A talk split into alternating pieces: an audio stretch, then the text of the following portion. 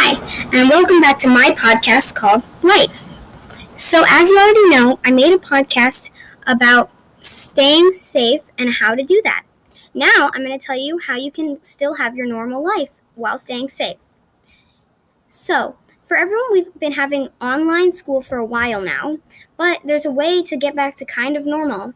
If you want, you can communicate with some of your friends and try to do backyard schooling together. It'll be so much fun. Lately, I've been doing ba- um, backyard school with my friend, and it's very easy. As long as you stay six feet apart, you can still help each other with homework and like do everything else that you need for school. So you can just pick someone's backyard. Going inside probably won't be as safe. Backyard or front yard would be way easier. It might get hot sometimes, but when it's not too hot, it'll be easier to just sit out back with your computers or your tablets, log on to Google Classroom, do Zoom, and still help each other with homework afterwards.